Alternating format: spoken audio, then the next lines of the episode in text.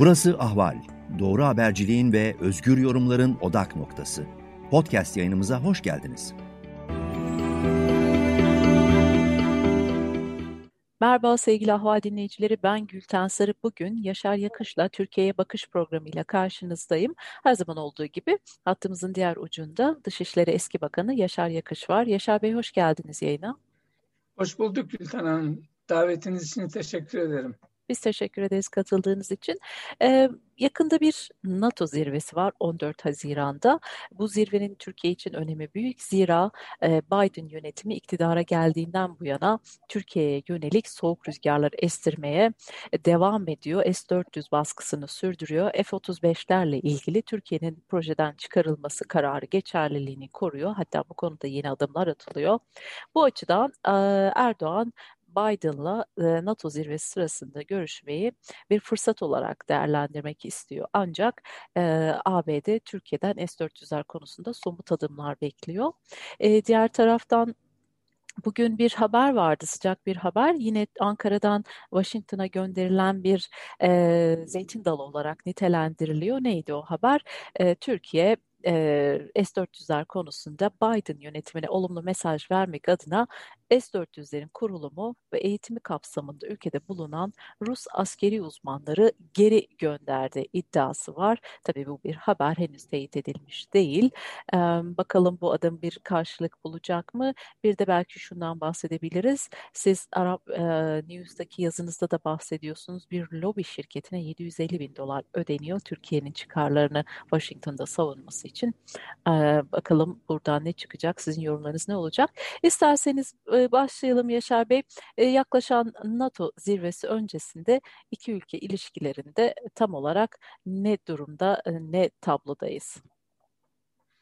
Şimdi her şeyden önce benim bildiğim kadarıyla bu 750 bin dolarlık e, lobi şirketi meselesi sadece e, F-35 programından Türkiye'nin çıkarılması sürecini durdurmak için e, e, yapılmış, tutulmuş bir şirketti de yani öteki konuları da kapsadığını, kapsayıp kapsamadığını iyi bilmiyorum ama hı hı. benim izlenimim sanki e, F-35'lerden Türkiye'nin çıkarılması meselesi içindi ve e, o 750 bin liranın artık suya düştüğü anlaşılıyor. Yani o parayı ödedik ama e, Türkiye'de resmen e, Amerikan makamlar tarafından siz F-35'ten çıkarılmış bulunuyorsunuz diye e, tebligatta bulunuldu.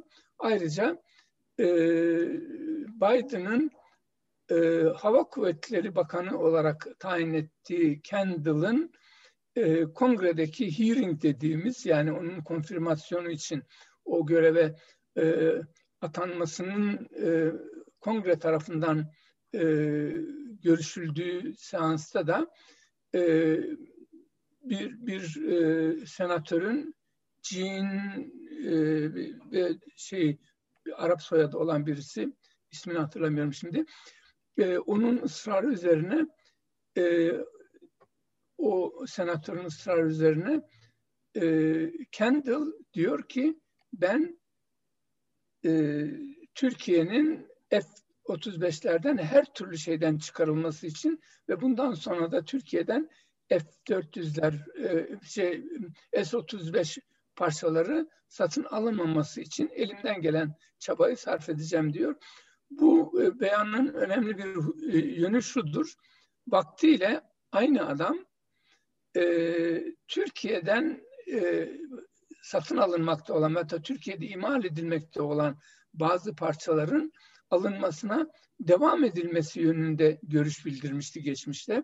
Anlaşılan senatodaki e, şey, senatörlerin ısrarı üzerine e, bu sözü vermek zorunda kaldı. Kendi durumunu garanti altına almak için.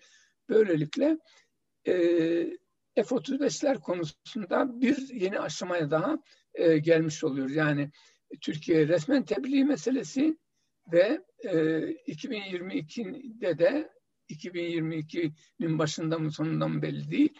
Artık hiçbir e, uçak aksamının e, Türkiye'de imal edilmemesi yolunda bir tebliğatın yapılmış olduğu anlaşılıyor. Bir de tabii yine bu sıralarda bu e, kongredeki görüşmeler sırasında ortaya çıktı. Türkiye'ye F-35 satılmaması meselesi var. O, bu da yeni benim için en azından. Yani Türkiye e, iş, e, imalata katıl, katkıda bulunuyordu. O durduruldu. Ama Türkiye dışarıdan bir müşteri olarak nasıl Hindistan e, F-35 satın almak isterse e, satın almaya karar verir gibi Türkiye'de F-35 satın almaya karar verirse hayır biz sana F-35 satmayız deneceği anlaşılıyor Türkiye'ye. Bu da tabii e, önemli bir konu çünkü bu F-35 dediğimiz uçak 40 veya 50 yıl önümüzdeki 40 veya 50 yılda hava sahalarını kontrol edecek olan uçak olarak bakılıyor. bakılıyor. F, F e, bakayım S-16'lardı galiba değil mi? F-16. F-16'larda F-16 mıydı? E, 1900, 1980'lerde 70'lerde falan başlatıldı. Halen bir kısmı yürürlükte e, kullanılıyor. Dolayısıyla o zamandan bu yana geçen 50 yılda bu bu uçaklar kullanılıyor idiyse F-35'ler daha sofistike olduğu için, daha pahalı olduğu için 40 veya 50 yıl 2000 e, e, 70 2060-2070 yıllarına kadar kullanılacak bir e, uçaktan bahsediyoruz. O zamana kadar dahi Türkiye bu sofistike e, uçaklardan faydalanamayacak anlamına geliyor e, Amerika'nın bu tutumu. Peki Yaşar Bey yani şunu söyleyebilir miyiz? Türkiye için F-35 defteri hem e, üretici ortak hem de satın alan ülke olması açısından kapandı denilebilir mi?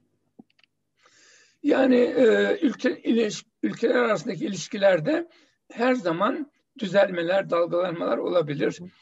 E, Türkiye'nin öyle zannediyorum 2011'lerden itibaren başladığı, içine düştüğü yalnızlık sonucunda şu anda birçok ülkeyle e, kavgalı, davalı, ondan sonra çekişmeli bir ülke konumunda. Bu ilaneye böyle gitmez. Zaten Türkiye e, içine düştüğü yalnızlığın e, farkına vardığı için anladığım kadarıyla bazı ülkelerle bazı ülkelerden başlamak üzereyle muhtemelen, muhtemelen öteki ülkeler de e, şamil olacak başlamak üzere e, ilişkileri düzeltmeye karar verdi. Mısır'a bir açılım yaptı. Evet. Yunanistan'la bugünlerde e, Sayın Çavuşoğlu e, Yunanistan'da Yunanistan'la sorunların bir kısmını çözümleyebilecek. Çünkü Yunanistan'dan o kadar çok sorun var ki e, belki onlarca yılda e, çalışılsa dahi çözülmesi mümkün değil. yani buradan şuraya gelmek istiyorum. Ülkeler arasındaki ilişkilerde pek tabii ki iyileşmeler, kötüleşmeler olur. İla nihaya böyle kalmayacağını tahmin ediyorum. E, o tarih ne zaman olacaktır? Yani Türkiye'nin bu e, F-35'lerle ilgili sorunun ne zaman çözümleneceğini bilmiyorum.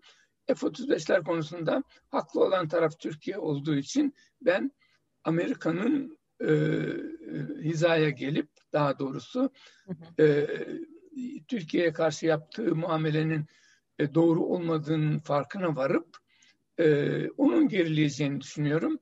E, şu anda Türkiye'nin üzerine fazla gidilmesinin nedeni Türkiye çok zayıf konumda şu anda.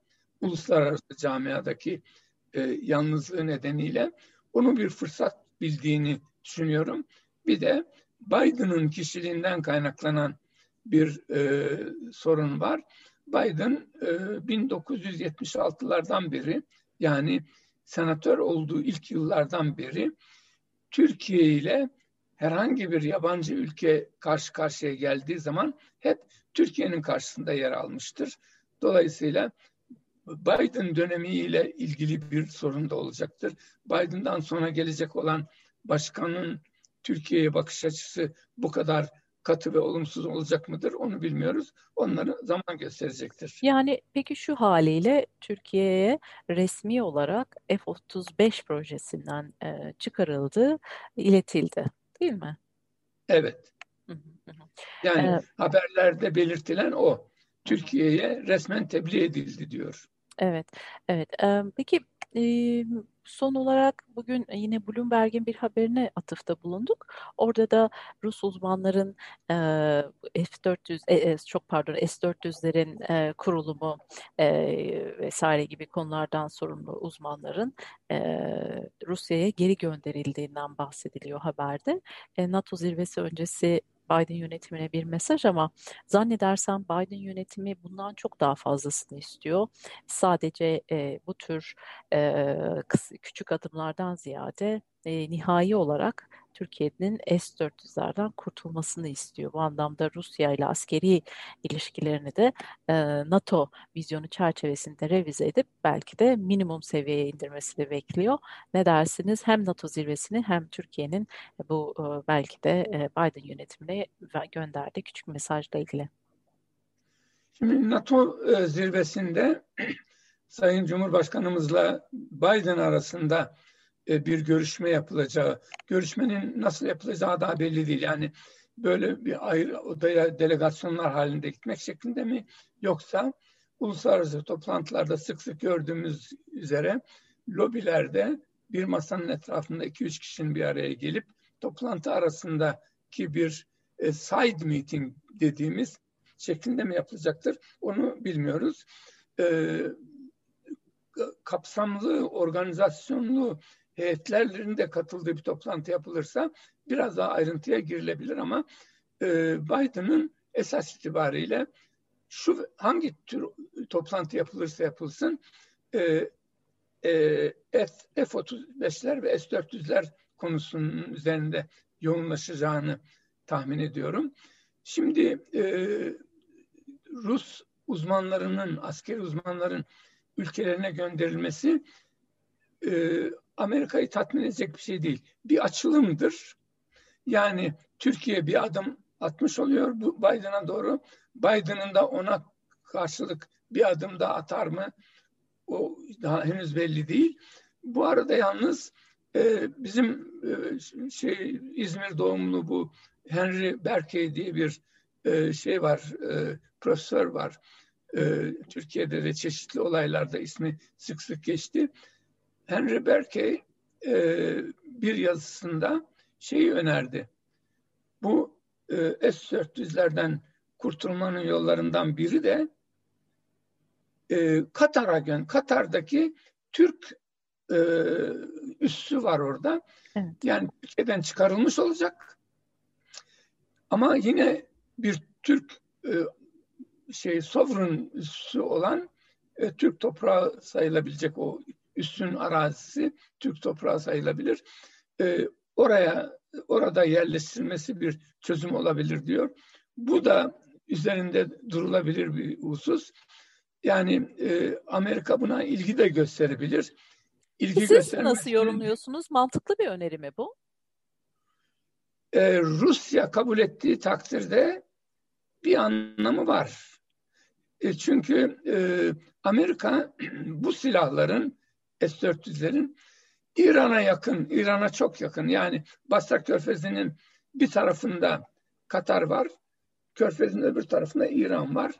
Ee, öyle bir yerde böyle bir e, silahın bulunmasını İran'a gözdağı verilmesi açısından önemli görebilir. Ama burada kilit olan e, taraf ne Türkiye ne Amerika asıl e, taraf yani karar verici olan e, taraf Rusya olacaktır. Rusya hayır eğer öyleydiyse yani bu, bu işte biz yokuz e, diyebilir veya gönderilmesini istemeyebilir. Çünkü e, anlaşmada e, bu silahların icabında üçüncü ülkelere gönderilmesi hususu var mıydı?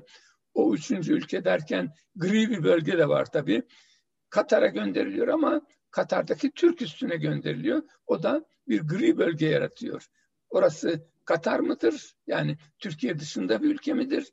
Yoksa Katar olmakla birlikte Türk toprak, Türk üssü olduğu için halen Türkiye mi sayılacaktır? Bunlar gri bölgelerdir. Ve e, ama karar verici olan ve hatta kader tayin edici olarak e, tutum Rusya'nın tutumu olacaktır. Yani hiç mi şey geçerli yoktur? Çok mu hayal ürünü bir şey midir diye sorarsanız hayır yani bir çıkış yolu olarak akla gelebilir. Peki Yaşar Bey bir diğer taraftan zirve öncesinde NATO zirvesi öncesinde e, tek mesaj veren birbirine mesaj veren ülkeler Türkiye ve ABD değil aynı zamanda Rusya da e, Türkiye'ye çeşitli yollarla mesaj veriyor gibi görünüyor. E, Rusların e, tatil için Türkiye'ye gelişlerinin engellenmesi bir süre daha uzatıldı. E, belli ki Rusya'da e, Türkiye ile ortaklığını e, kendi istediği şekilde çerçevede e, sürdürmek istiyor istiyor. Türkiye'nin yeniden NATO içerisinde ya da e, Batı İttifakı içerisinde e, Rusya karşısında konumlanmasının önüne geçmeye çalışıyor. E, bununla ilgili siz ne dersiniz? Ne, nasıl yorumlarsınız? Şimdi Rusya'nın elinde Türkiye'nin ipini çeke, Türkiye'yi rahatsız edecek çok sayıda ip var. Hangi ortamda hangi ipi çekerse Türkiye daha fazla rahatsız olur. Bunu Rusya gayet iyi biliyor. Ve bu konuda Türkiye aslında Rusya'ya gereksiz bahaneler de verdi. Gereksiz bahaneler dediğimiz şeyler de e, Kırım'la ilgili olarak e, verdiği ve verdiği mesajlar bir. ikincisi Ukrayna'ya e, SİHA'ların satılmasıyla e, yaptığı, verdiği mesajlardır. E, SİHA'ları satmasında Tek tabii ki Rusya'yı rahatsız edecektir. Çünkü Ukrayna e, satılan bu sihaları herhalde e, başka bir alanda değil, Luhansk ve bu e, şey e, e, tartışmalı olan bölgelerde e, kullanacaktır. Bu Rusya'yı rahatsız ediyor ama bir ülkenin başka bir ülkeye ticari bir işlem olarak silah satmasının da garipsenecek tarafı yoktur. Daha kritik olan ve Türkiye'nin yapmaması gerektiği halde yaptığı şey e, Kırım konusunda e, Kırım'ı Kırım'ın Rusya tarafından ilhakını tanımamakta Türkiye doğru şey yapmıştır. Çünkü uluslararası camiada e, bunu bu şekilde e, hareket etti ve Rusya'nın çok yakınında olan Rusya ile çok paralel politika izleyen e, Ermenistan da e, Kırım'ın Rusya tarafından ilhak edilmesini kabul etmedi. Dolayısıyla onu onaylamıyorlar. E, ama Türkiye daha ileriye giderek orada yap, söylediği söylemlerde Rusya'yı gereksiz yere rahatsız edecek şeyler yaptı. Türkiye e, sınırların değişmezliği kuralına göre e,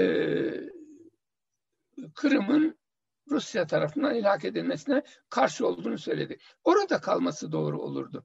Türkiye'nin verdiği izlenim halbuki bunun ötesinde bir şey. İşte e, Kırım'daki e, Kırım halkının, Kırım'daki Türk halkının haklarının e, e, şey kullanmasına imkan verilmesi gibi şeyler söyledi. Halbuki e, Rusya zamanındaki yani Rusya'ya ilhak, edi, e, ilhak edilmesi Kırım'ın Rusya tarafından ilhak edilmesinden sonraki durum ile Kırım'ın Ukrayna'nın elinde olduğu zamanki durum arasında bir mukayese yaparsak e,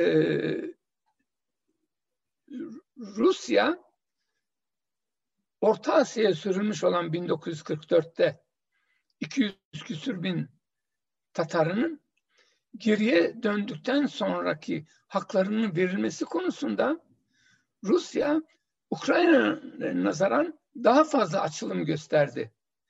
Biliyorsunuz bu 200 bin kişi e, e, 1944'te Stalin tarafından Orta Asya'ya çoğunluğu e, Özbekistan olmak üzere çeşitli Orta Asya ülkelerine sürüldükleri zaman e, geriye dönmeleri yasak edilmişti. Fakat Sovyetler dağıldıktan sonra bunların geriye dönmesine izin verildi. Geriye dönmesine izin verildiği zaman e, Kırım Ukrayna'nın elindeydi. Peki geriye döndükten sonra bu adamlar geriye dönmek bir iş, kendi evlerine girip kendi evlerine girip girmeyecekleri başka bir işti. Çünkü Ukrayna'nın elindeyken Kırım, Ukrayna şunu söyledi. Bu e, Kırımlı Tatarlar Orta Asya'dan geri döndüler. Ama aradan geçen zaman içinde, 40 yıl içinde bu evlere Ukraynalılar yerleşti. Şimdi o Ukraynalılar o evlerden çıkaramayız diyordu ve Türkiye bunun müzakeresini yürütüyordu. Şimdi ise Ruslar bu Kırım Tatarlarının mülklerinin edinilmesi yolunda yeni haklar çıkardı, yeni yasalar çıkardı. Dolayısıyla e, Kırım Tatarlarının Ukrayna'ya aitken e, Kırım e, verilen haklardan daha fazlasını Rusya vermiş oldu. Böyle bir zamanda Rusya'ya hitaben Kırım'daki e, Kırım Türklerinin haklarının verilmesi konusunda hassasız gibi şeyler söylemesi e, şeyi kızdırdı Rusya'yı ve e, şeyde e, şey sözcüsü e, Rusya Dışişleri Bakan Dışişleri Bakanlığı sözcüsü e, yaptığı açıklamada yani azınlıklar meselesini Türkiye fazla kaşırsa Türkiye'nin kendisinin de azınlık meseleleri vardır. Biz de onu kaşıyabiliriz anlamına gelecek bir şey söyledi. Bu e, bir yani siz bizim iç işlerimize karışırsanız biz de sizin iç işlerinize icabında karışabiliriz anlamına geliyor. Bu son söylediğim husus öteki şeylerden daha önemli. Çünkü Türkiye ile Rusya arasındaki hassas mesele. Yani turist meselesi pek tabii ki çok önemlidir bilmiyorum ama eğer Rusya Türkiye'deki e, yani Kürtler falan demedi ama etnik ve dini e, azınlıklar meselesi demek suretiyle daha geniş bir e, çerçeve çizmek suretiyle yani Alevi-Sünni meselesi, Kürtler meselesi ve başka meseleler varsa o meselelerin hepsinin e, e, Türkiye'de rahatsız edecek boyutları olduğunu ima etti Rusya. Bu da çok önemli bir mesajdır. Hatta turizm meselesinden daha önemli bir mesajdır. Peki Yüksel Bey, siz e, tüm bu gelişmeler ışığında 14 Haziran'daki zirveden ne bekliyorsunuz? E, Erdoğan'ın beklentisi gerçekçi mi? E, yoksa sahiden iki ülke arasında bir e, diyalog e, ya da ilişkileri geliştirme zemini için e, yoklama mı yapılacak? Nedir durum? Sorunun en başına kısımda kesinti oldu, sessizlik oldu. Onun için iyi anlayamadım ama yani e, bu şeyden Sayın Erdoğan beklediklerini alabilir mi diye geliyor evet, değil mi? Evet. Yani zirve zirve hakikaten e, beklenildiği gibi Biden Erdoğan görüşmesi e, iki ülke arasındaki sorunları giderilmesinde bir rol oynayabilir mi? Yoksa ABD hakikaten e, S-400'ler konusunda ve diğer konularda Türkiye'den çok ciddi somut adımlar mı bekliyor? Siz nasıl görüyorsunuz? Yani ben e, e, Trump zamanındaki o havanın geri gelmesinin kolay olmayacağını düşünüyorum.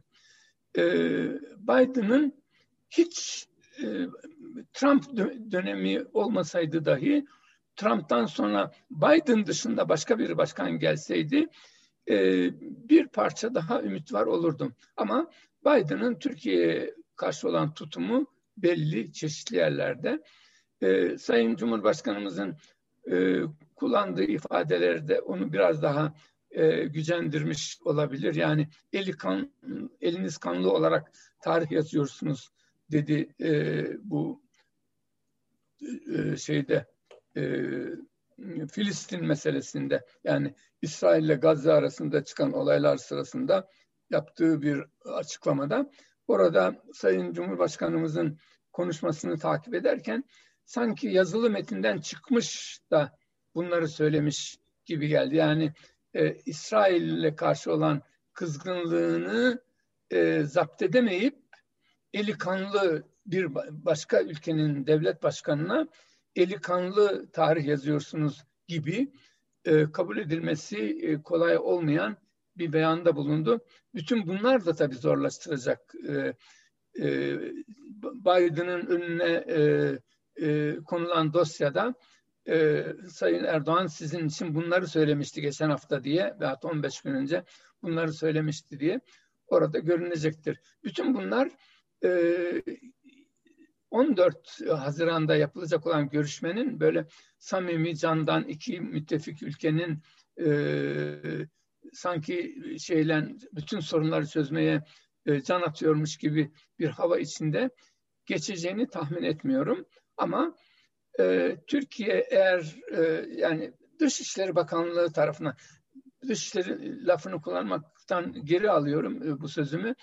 E, profesyoneller tarafından yani diplomasi mesleği nasıl e, keman çalmak bir e, bir virtüöz işi ise e, hiç ömründe keman eline keman almamış bir adamı bir orkestrada birinci kemanların arasında oturtursanız nasıl sıkıntı çekerse e, profesyonel olmayan diplomatlara bu işi yürütürseniz aynı sıkıntıyı çekersiniz. Türkiye bir süredir profesyonel diplomatları kullanmayan ve onun dışındaki yöntemleri e, yani bu 40 yıldır diplomasi mesleğini icra eden bir insan ile e, bir aydır bu işi icra eden insanı aynı şeye sokarsanız alacağınız sonuç aynı değildir.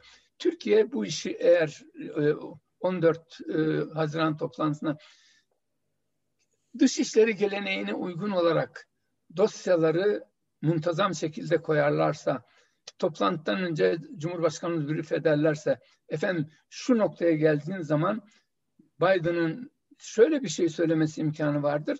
O takdirde şu, şu notu kullanacaksınız. Öbürü, öbürü olursa şöyle yapacaksınız. Biden geçmişte şunlar yapmıştır, bunlar yapmıştır diye. Her şeyi yapıp iyi brief edilen e, bir e, toplantı ön, öncesi hazırlığı yapılırsa biraz daha fazla mesafe kaydedilebilir ama Türkiye ile Amerika arasındaki sorunlar çok büyük. Artı Biden'ın Türkiye'ye bakışından kaynaklanan ek sorunlar var. Bu sorunların hepsini üst üste koyduğunuz zaman bu toplantıdan böyle zaferle e, şeyle, geldiği zaman e, hava fişekleriyle falan kutlanacak bir şey yapılabileceğini zannetmiyorum. Peki Yaşar Bey son olarak aslında doğrudan ABD-Türkiye arasındaki ilişkilerle ilgili bir mesele değil ama e, gündemi size yakından izliyorsunuzdur. Suç örgütü lideri Sedat Peker'in e, çok e, çarpıcı iddiaları var. Bunlardan bir tanesi de Venezuela ile Türkiye arasında bir uyuşturucu hattının oluşturulduğu yönündeydi. Yine El Nusra'ya e, 2014 yılında kendisi üzerinden e, El Nusra bu arada cihatçı bir grup e, pek çok ülke tarafından terör listesinde Türkiye'de daha sonra HTŞ olduk olduktan sonra 2018'de yanılmıyorsam e, terör listesine almıştı bu örgütü. Ama meselenin Venezuela kısmında ABD'nin daha önce Türkiye'yi Venezuela ile ticaret yapmaması konusunda uyardığını biliyoruz. E, bu iki meselede e, yine e, iki ülke arasında e, yeni bir sorunun kaynağı olacak gibi bir e, öneme sahip mi ne dersiniz? Yani e, Sedat Peker'in e, açıklamalarının çok önemli bir kısmı e, zaten bilinen, eskiden beri herkesin dilinde olan, şu veya bu şekilde görgü tanıklarının dile getirdikleri ama mahkemelerimizin bir türlü kabul etmedikleri veya arkasını getirmedikleri olaylardır. Şimdiki özelliği buna bizzat tanıklık etmiş olan Sedat Peker birisinin ben gönderdim Evet. İşte ben hatta başlangıçta onun El Nusra'ya gittiğini bilmiyordum. El Nusra da Türkmenlerle savaşıyormuş. Şimdi öğrendim ve mani oldum gibi yani birinci elden verilen bilgiler. Ee, bu tabii şey yollar ayrılınca bu yeraltı dünyasındaki insanların çıkar e, bir, bir, bir maddi bir büyük bir para döngüsü var o para döngüsündeki hisseleri paylaşırken taraflardan biri ben sana şunları yapmışım sen şimdi niye buna karşı geliyorsun? diye tartışmaya girdikleri zaman yani mesela Sayın Soylu ile Peker arasında e, televizyonlarda yapılan tartışmada e, Peker ısrarla Ya ben senin babanın dahi e, siyasi faaliyet yükselmesine katkıda bulunmuş insanım. Senin de yükselmene o kadar katkıda bulundum. Bana bunu nasıl yaparsınız? Evet. Onun hesabını soruyordu.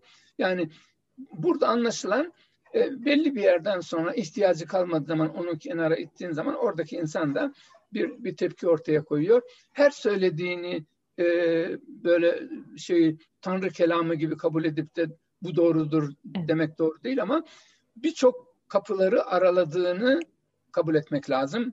Ee, şeyin e, Peki. E, Sedat e, Peker'in söylediklerinin ve e,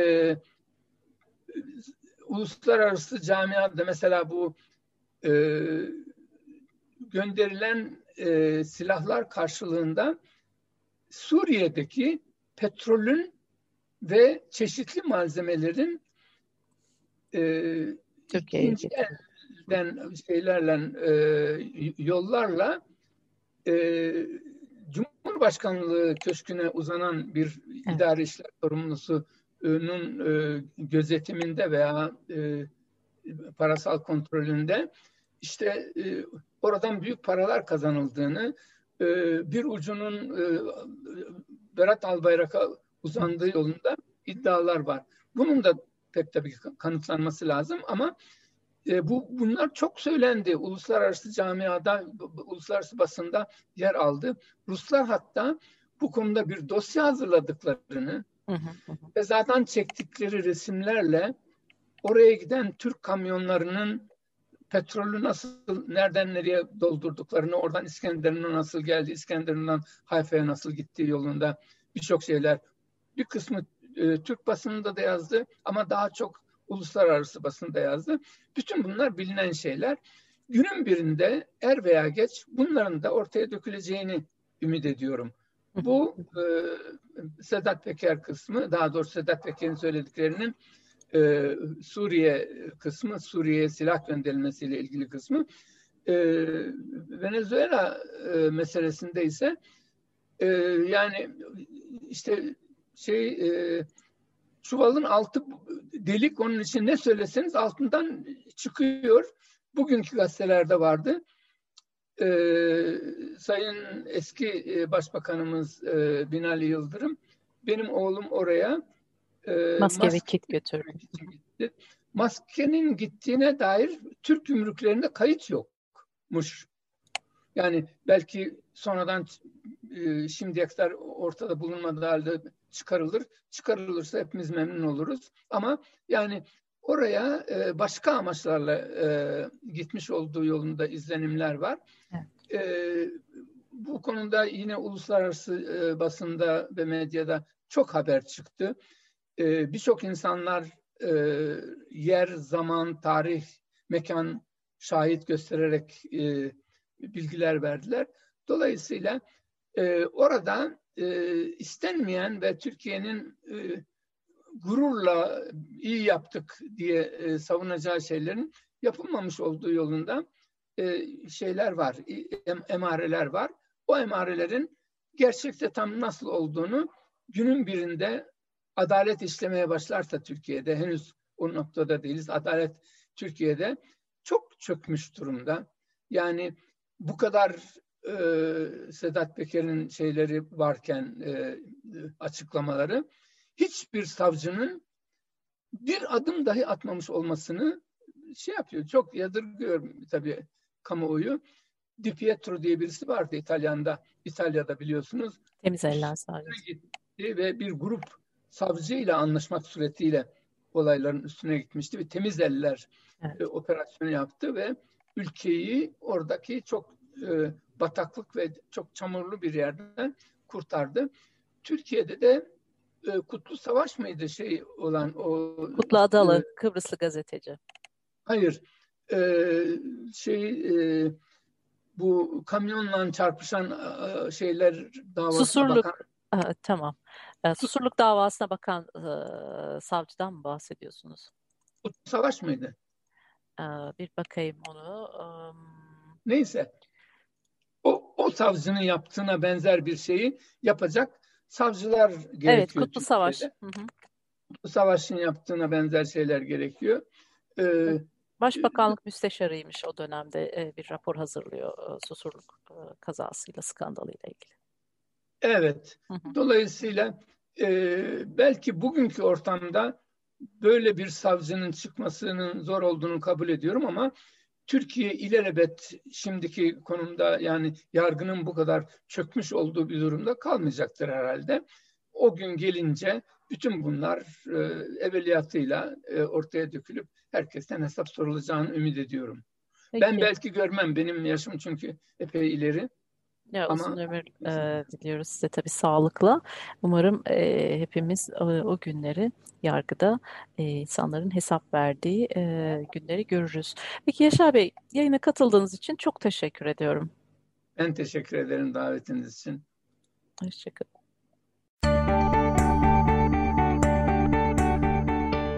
Ahval podcastlerini tüm mobil telefonlarda Spotify, SoundCloud ve Spreaker üzerinden dinleyebilirsiniz. Apple iPhone kullanıcıları bize iTunes üzerinden de ulaşabilir. Türkiye'nin ve hayatın cıvıl cıvıl sesleri Ahval Podcast dizisinde. Kulağınız bizde olsun.